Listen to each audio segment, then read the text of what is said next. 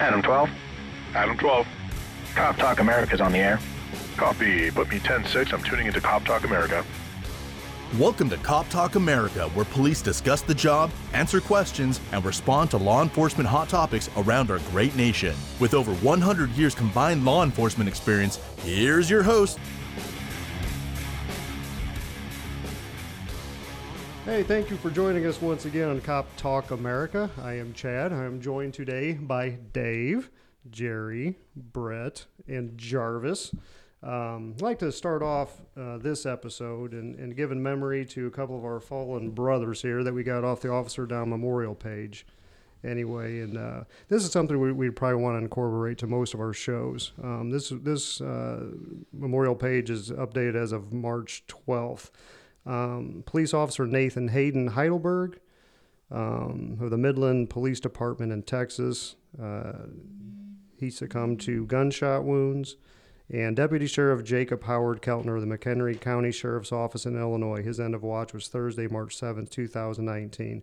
Also, um, he died of gunshot wounds, also. So, um, our thoughts and prayers are out to those officers and their families. And like I said, we, we like to uh, bring this up so all of our listeners kind of get an idea um, of what's going on out there. And, and so this kind of brings up our first topic. We're going to talk about suicides. This is uh, uh, officers that commit suicide. There was a new article come out about alarm sounds after six Chicago PD suicides in the last eight months um, in the city of Chicago alone. Um, I was actually surprised, kind of reading through this article, uh, the, the the vast number of law enforcement suicides um, that there are. I mean, that shows. You know, I've been doing this for 25 years in law enforcement, and I didn't realize the number of police suicides. Uh, we have had a couple of in our area, um, but just going through this article, I didn't know that there was actually more police suicides every single year than there are officers that die in the line of duty. Um, and that I think the numbers was like 67 percent law enforcement officers 67% more likely to take their lives than, than the average citizen. Um, that, that, that was very surprising to me. Um, so I guess they kind of want us to talk about what we think are, are the factors uh, that, that that might attribute to these alarming numbers.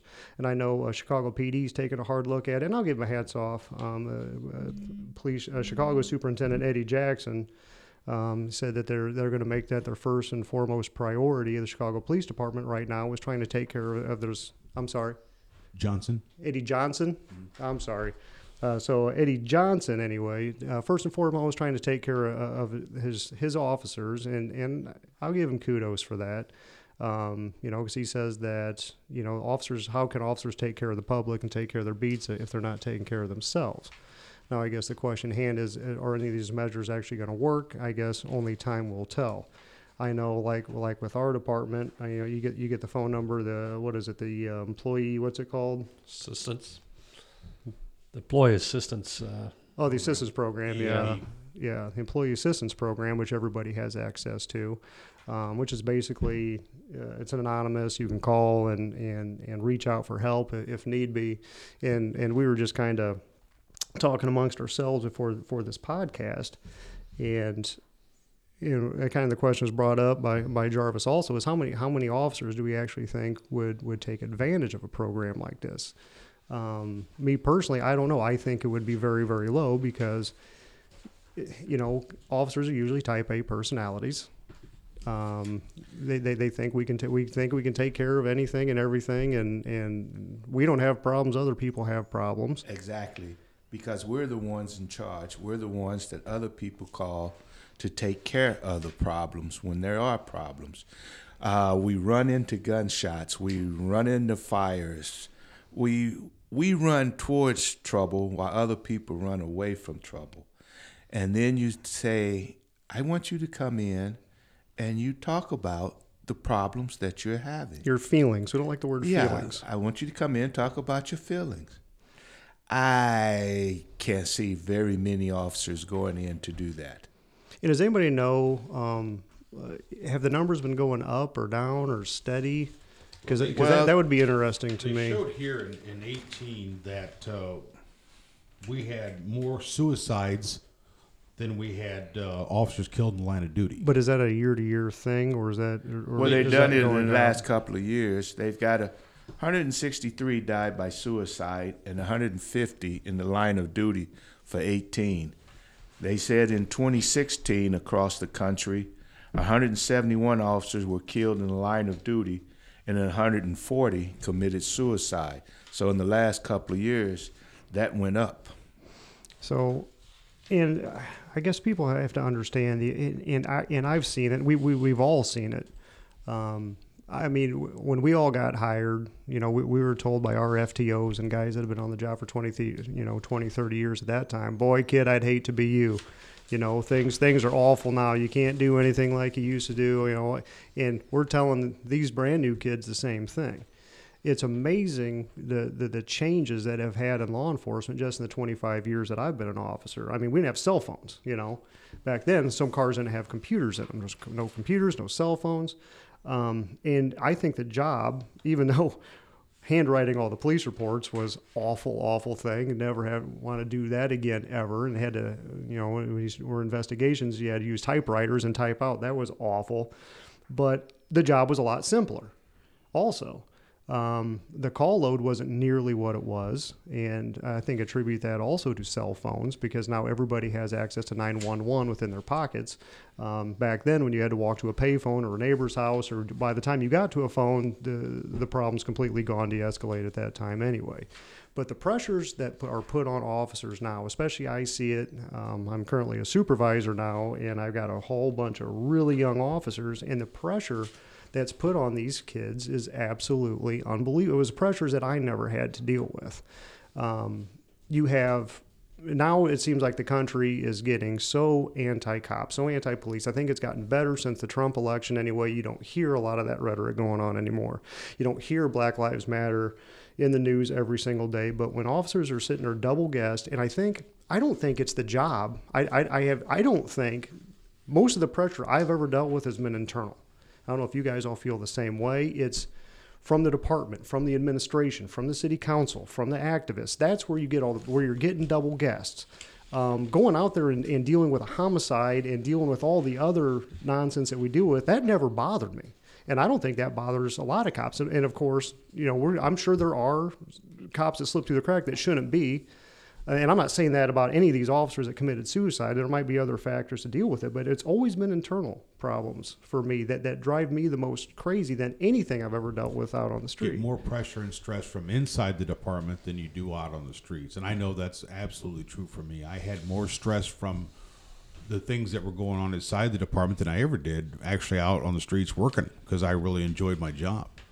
Uh, but I think that's true for a lot of people. We create way too much stress on these officers and uh, internally. And especially everything that Chicago PD's going through now and has been going through since 2016.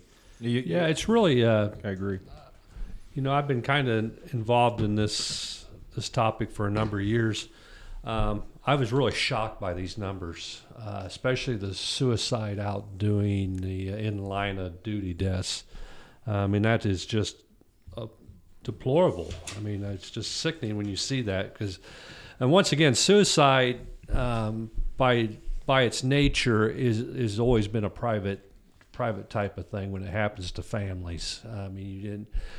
Um, it's the embarrassment of it, the guilt of it, and all those type of things. And I think law enforcement families are no different. I think it was kind of swept under the rug. So I think these numbers are just now starting to come out of here, coming out and into the public forum. But uh, just seeing that one number where uh, we've exceeded suicides by the in-line duty deaths is just shocking to me.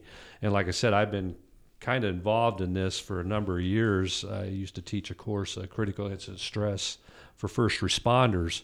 And the main gist of that program was to create as much stress as we could for officers so when they went into battle, and that's what we are, we're in a war zone out there. Um, and we're seeing the same thing with the, the military. Um, that was always a dirty little secret with the military when you, you train these guys to go to war and then we we don't help them when they come back from war and they're dealing with what they saw and what they had to do uh, to get their job accomplished. Uh, we're seeing the same thing in law enforcement now. Uh, we're going out to war every day on the streets, And there's a good quote in this uh, this article that you're referring to, Chad, uh, from uh, a psychologist uh, who says these brave souls who keep us safe have to go out there and uh, they're dealing with trauma. Uh, I mean, they're they're receiving trauma to their bod- to their bodies, which may not be gunshot wounds or knife wounds or physical confrontation, but they're receiving trauma to the mind. Um, we've always been big in training our officers to to be physically fit and uh, tough enough to go out there and handle the biggest, baddest guy that you can handle. Um, and we always wanted our officers to be physically fit, but we didn't think about the mental aspect of it. And uh, I think we're starting to see uh, a real problem. And the game is a lot, or the job is a lot faster now. And it's the same with the NFL and the NBA too. The game is a lot faster, and they're bigger, they're better uh, qualified athletes. So um, in law enforcement, what we're doing out there is a lot faster. Information is available to them. Uh, they're getting fed all this uh, information from social media. You hit a good point with all the negative that these guys got to put up with before they even hit the streets about how they're, you know, they're killers. Uh, they're just out there to hurt people. They just want, you know, I don't know how many of us heard this com- you know, comment from the people we're out there trying to serve and protect, you know, that you just want to kill me you know, because of the way I look. You know, I heard that a couple weeks ago from a couple young kids. I mean, that's the narrative that's out there on social media, and these poor officers have got to deal with this. And uh, in my most recent class that I taught, um, I told these guys, I said, the things I I didn't have to deal with 20 years ago which you guys have to deal with now is social media. I mean, you guys are, I mean, you're sitting in my class looking at your phones right now, getting the latest information, and the, the social media aspect of it is is instant instant mania to you. So um, that's something that we never had to deal with 20 years ago, and I think that's a real big factor now in what these cops are dealing with in their daily lives. Now, and, then you throw in the family aspect of it, over the trauma that they received doing their job and doing it well and doing it the way they've been trained to do, and then turn around and have to take all that negativity home and have to deal with your normal, normal lives. What do you guys think about too? Um, not only has the social media aspect uh, changed, but discipline on officers, um, um, double guessing them at every turn is is completely out of control. It Completely out of control. And, and, and so uh, so if you're not an officer, I mean, try try to visualize. You go to work every day, and and you're doing everything that you can. You you're trying to do a good job. No you know, nobody wants to get sued, nobody wants to get hurt, but we have to go to every type of situation on the face of the earth. And now you have to handle it. And, and officers do do a great job of handling it. And I think that the, the body camera programs that everybody's wearing is proving our point that officers are doing a great job at it. But now, every time that you have to do anything, and it's an extremely violent job, and you are terrified. And anytime anything happens now, now you're getting double guessed by administration. You're having to write all these these reports. So now you take the stress of, of the of the job itself, dealing with the violence. And the violent part that you just had to deal with isn't anywhere near the stress you have to deal with what's going to happen when they Monday morning quarterback me after this. I mean, just last night, we had an incident of some guy stabbed another guy. We're just trying to get him into the paddy wagon, and he's refusing to get in we stood around for a while. Everybody's, and you know, because body cameras are rolling. What's the best way, least violent way we can get this person who's refusing, who's bloody and everything else, to get him into a paddy wagon? And then after it happens, okay, now are we going to get sued later because we had to shove this guy into the wagon because yes, he's refusing you are. to get in? Because someone's going to see it and they're going to say, "How could they do that to this poor person And they won't. handcuffed?" They won't watch the 15 minutes of us talking to this guy, doing everything in the world, trying to get him in there. There's going to see two, two seconds of a bunch of guys stuffing him in there. I'm offended by the worst use of the word paddy because I'm Irish. Trigger, Yeah. trigger word, trigger word. I, need a coloring book and some hot Um, chocolate. but but but the point is, um, back when I got hired, and and and the public can say this is right or wrong. Um, you know, things like you didn't worry about things like that. They're like take do your job, take care of the job. Now, obviously, if you do something horrible, you know, you're gonna you- you'll pay the price for it. But this nickel and dime stuff. that cops are getting dinged for left and right. Nobody is under those kind of pressures at their job anywhere. In fact, I read an article uh, not too long ago, and I think it was by an attorney, and, and he was doing a study and even said that, and I never thought about this before. What other profession out there disciplines its employees like happens in law enforcement? It doesn't have. Who do you know that gets suspended day in and day out? Who do you know goes without pay? Who gets written up nonstop for things, get, gets fired? I'm like, I never thought about it that way. There's no other job. We get disciplined a lot. Um, cops are under a microscope, and if that you know, and that's your job online. That, that's, and people are like, well, if you don't like it, just get out. Well, that's kind of hard to do when you're kind of invested in a career. Um, just to walk out and go find something else to do, but I that pressure was just was not there 20 years ago. I just saw it uh, right before I left. Uh, this guy running or whatever the details was. I can't remember every exact detail, but some of the younger guys caught him. I showed up there and and it was a good arrest. They had to use a little bit of force. It wasn't no big deal. And those guys, if this would have been myself and you at that age, we'd have been high fiving each other. Good deal. We got the bad guy off the street. This is great. Send me a wagon. This is awesome. Tell him to shut up. We've heard enough of you. We won. All these guys were doing is walking around. Well, I think we'll be okay if we did this, but I don't know. And they were just all of them were worried about how we're going to write this report because we had to use a little bit of force. And I'm like, this isn't no fun. Yeah. You guys aren't having any fun with this. This ought to be a high five and good time. Let's go grab coffee now, and this asshole goes to Yeah. jail. And that's just that's not what's is going on. Well, the extra thing is is the tactics uh, that we use. In the past, we had to say, "Well, these tactics work. Yeah, they're going to work." Now we have to say, "Are these tactics going to work? Yeah. How are they going to look?" Yeah. You have Yeah, to you're right. incorporate that to the public. Nightsticks are hardly Well, used anymore when they look? should be used a lot more because of how it's going to look. They still give us these big, heavy wooden sticks for one reason to hit people with them. And we train every single year on how to hit people with these big, heavy wooden sticks because it's an unfair fight. Now, we should probably cover that in a show later, too the whole use of force continuum because people don't understand. You see all these YouTube videos of somebody just attacking the police and the, and then the, the police knocking the snot out of them and people are just screaming you can't do that. You can't do that. It's like people think that officers that we can't punch people. We can't hit them with sticks and everything else to an effect arrest on somebody who's actively fighting us trying yes we absolutely can. That is totally justifiable. Is totally legal.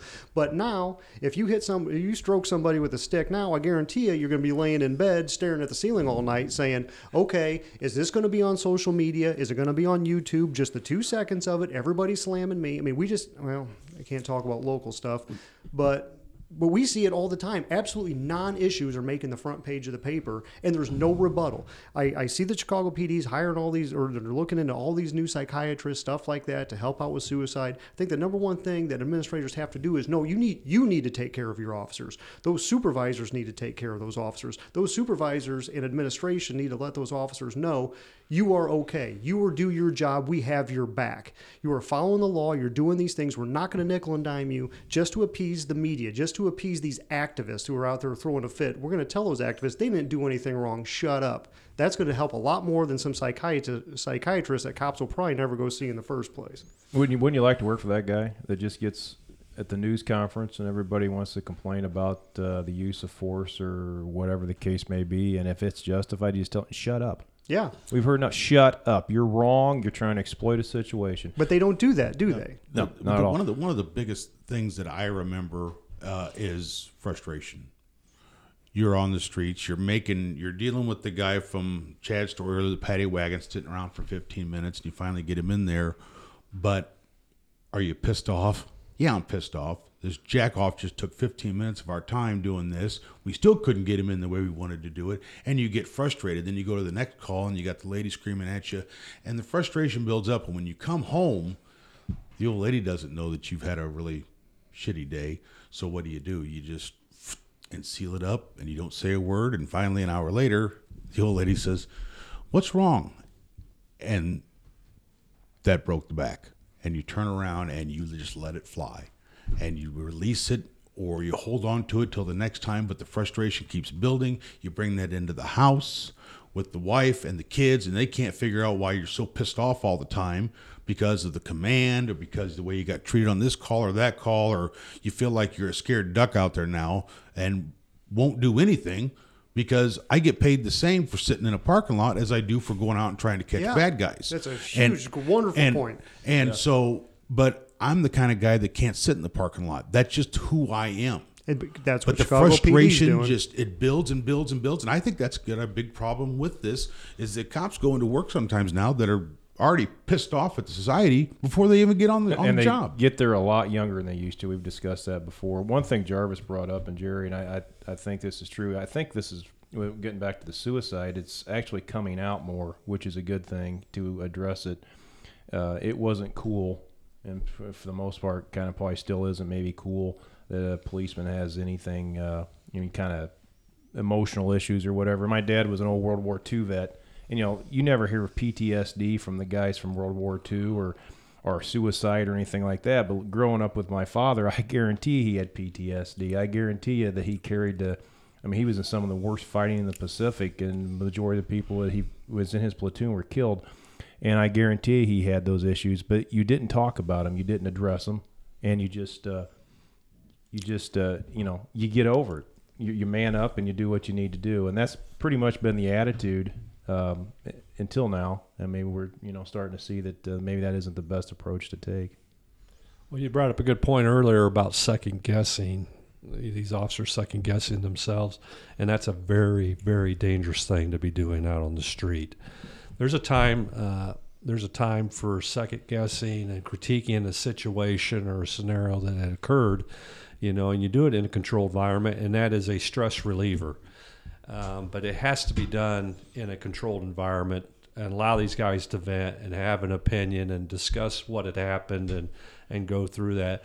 And that's been one of the things that we did. We used to do very very well with our department is we'd have these critiques after the fact. Uh, you know when we have an opportunity to critique these situations. That that will allow the officers to uh, distress a little bit. But when they're out there trying to second guess themselves or should i do this or shouldn't do that based upon some type of complaint that may come in or may not come in and all that that is undue stress that these officers don't need to be dealing with. I mean they they're trained to do their job. There's law that covers what they're doing. And they just got to figure out a way to put that negative uh, the negativity behind them and not have to deal with that when they're out there dealing with the trauma that they're dealing with on a daily basis. And uh, I think that will go a long way to getting these officers healthy again and uh, given an opportunity to vent. But you're absolutely right. There's there's all kinds of people second guessing officers every day, um, from the public forum to the administration and the internal stresses that they get.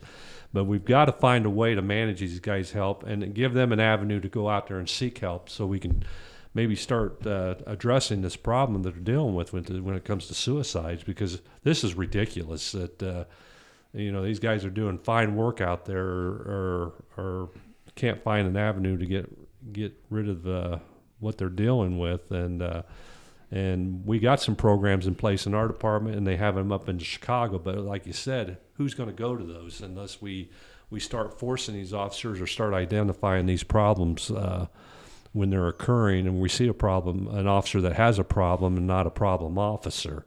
I think we spend too much time dealing with the problem officers instead of dealing with the officers that may have a problem. And uh, and, so- and and uh, obviously it's too late for a lot of these officers and and and I'm just off the cuff here just really to thinking out loud because as we discussed before none of us are willingly going to go see a psychiatrist or anything but um, if all, if admins really want to do something, maybe it's almost a mandatory thing, even even if it's just like a survey. And like I said, I'm just thinking out loud right now, so it might not even make any sense.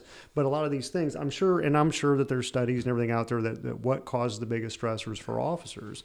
And maybe there could be something even localized. Okay, what's causing our biggest stressors for our officers at our department? What can we do to to face those? And, and if it ends up being um, that it's administrative issues that are causing the most stresses on officers. What can we do to alleviate that? If it ended up being public and these kind of calls, what can we do to alleviate that? If it's you know uh, a number of officers on the streets, um, those sort of things, I, I don't know. But I think when you take, I mean, obviously there's going to have to be um, something wrong in the personal life also that just then gets compounded by what's happening at work. I, don't think just the job itself. I mean, maybe it has in some cases, but there's going to be a personal aspect also. Something went haywire in the personal life, and then you got a, a thankless job on top of that also. Which I mean, there obviously has to be something because 67 percent more likely officers to kill themselves than anybody else. So that's that's alarming. I don't think more psychiatrists is the answer. It's going to be what do we have to do to take care of these guys, um, like especially in Chicago. And I don't know if their suicide rates higher than anybody else's, but you got that consent decree coming down. I mean, you got all these rules, ACLU throwing a fit on officers, and and I'm sure they're seeing a lot worse than we are. I mean, I have never been MF'd so much in my life. I I will just be driving down the street and you just got people screaming. You just drive by and F you and people just screaming at you down the street because they've been told that's okay to do that anymore. Um, now, if you go do something about it, now you're not even worried about them screaming at you. What did you do? Am I in trouble now for addressing this problem? So what do we do? We just keep driving past. Chicago officers with this consent decree or um, what they have to do there, I was reading, was in this article or a different article? Every time they stop a person, I know it's Illinois law, we have to write people receipt anytime we stop and talk to anybody for anything whatsoever.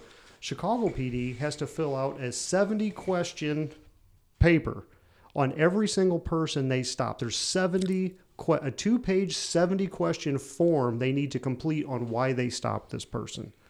Now, you don't think that's adding a whole ton of stress on officer? Not only, eh, okay, so instead of stopping the drug dealers on, on the street corner, what are they going to do? You're going to drive on past.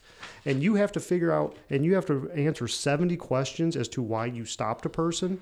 And you don't get paid any more for stopping people whatsoever, like you alluded to, Brett. Mm-hmm. People understand that. We get a paycheck. It's we don't get paid per arrest, per stop, anything else. You can sit in a parking lot all day long and get paid just as much as the guy going out there. But now you're going to have to go to court. You're looking at lawsuits. You're looking at the social media. You're looking at everything else. The department not backing you yeah, it, the whole thing just compounds. What other job has that? Okay, we want you to do your job, and there's all these extra things that would make you really, really great at this job. But we're not going to pay you anymore. And if you if it turns out not to be so great this one time out of a thousand that you do something, you're going to pay for it. And you're going to pay for it with your job. You're going to pay for it by getting sued. You're going to pay for it by getting hurt. What what other job does that? you're the one point you hit on. You know, we send officers to a psychiatrist when they've been involved in a shooting. That's mandatory with our department. I'm sure it's pretty consistent across the country. You know, I don't know how many officers that have been involved in a shooting actually end up killing themselves later on or as part of the suicide rate. I just about bet if there's an officer whose wife left him and the rumors going around the police department that you know this officer's got marital problems or financial problems. I've just about bet there's probably more of suicide rate involving those type of uh, topics than there is an officer involved shooting. So why don't we look at this the system here and maybe come up if you hear an officer has having marital problems or alcohol problems or um, financial problems and that's causing problems with his job, maybe that ought to be a mandated go see the psychiatrist at that point in time. Well, yeah, uh, that's that, that that's interesting because and and you're right. I would I would doubt that you were able to trace back any of these suicides to one catastrophic incident at work there's probably just a whole bevy of things that have finally compiled. I mean, I, there might be. I mean, somebody who's now something happened and is facing prison or indictment or something of that nature. I mean, that that would be pretty obvious. But yes. even with that, I think there would still be some underlying factors with that also. So the interesting thing is, because what is causing, and if they're truly and I and I and I believe them. I, I, believe a lot of the administrators. I know our administrator. That's that's his says one of his top priorities too is officers' mental health and that's good to say, but what is really causing that? What's causing 67% more of us to commit suicide than anybody else? I mean, I don't know the answer to that. Um, I, I, could guess because it takes, and maybe it just might be our personalities because it takes a certain personality to want to become a police officer. You got to have probably a screw loose to begin with if you ever want to do this job and face what we have to face because it's been proven we cannot pass psychological tests. They they psychologically test us to get the job to say whether we're fit for duty or not. And then it has been proven once you're on the job a certain number of years and you take that say they're going to say we're nuts because we just see things completely different than anybody else that a cop cannot pass. Brett, you I don't know how you ever made it to begin with No. because you've always been a complete whack job. Well, I started to eat the psychological exam, and they stopped me from that. So yeah, no, I shouldn't have been on here. Well, I'd like to say in closing that uh, to all our listeners out there, uh, there is help out there, gentlemen, ladies, um, in this in law enforcement. If you're having an issue or you need to talk to somebody, reach out and get some help. It doesn't make you a weak person. Um, the worst thing that can happen to a police organization, a police family, is a death of a fellow officer. I don't care if it's in the line of duty or if it's a suicide or if it's an accident.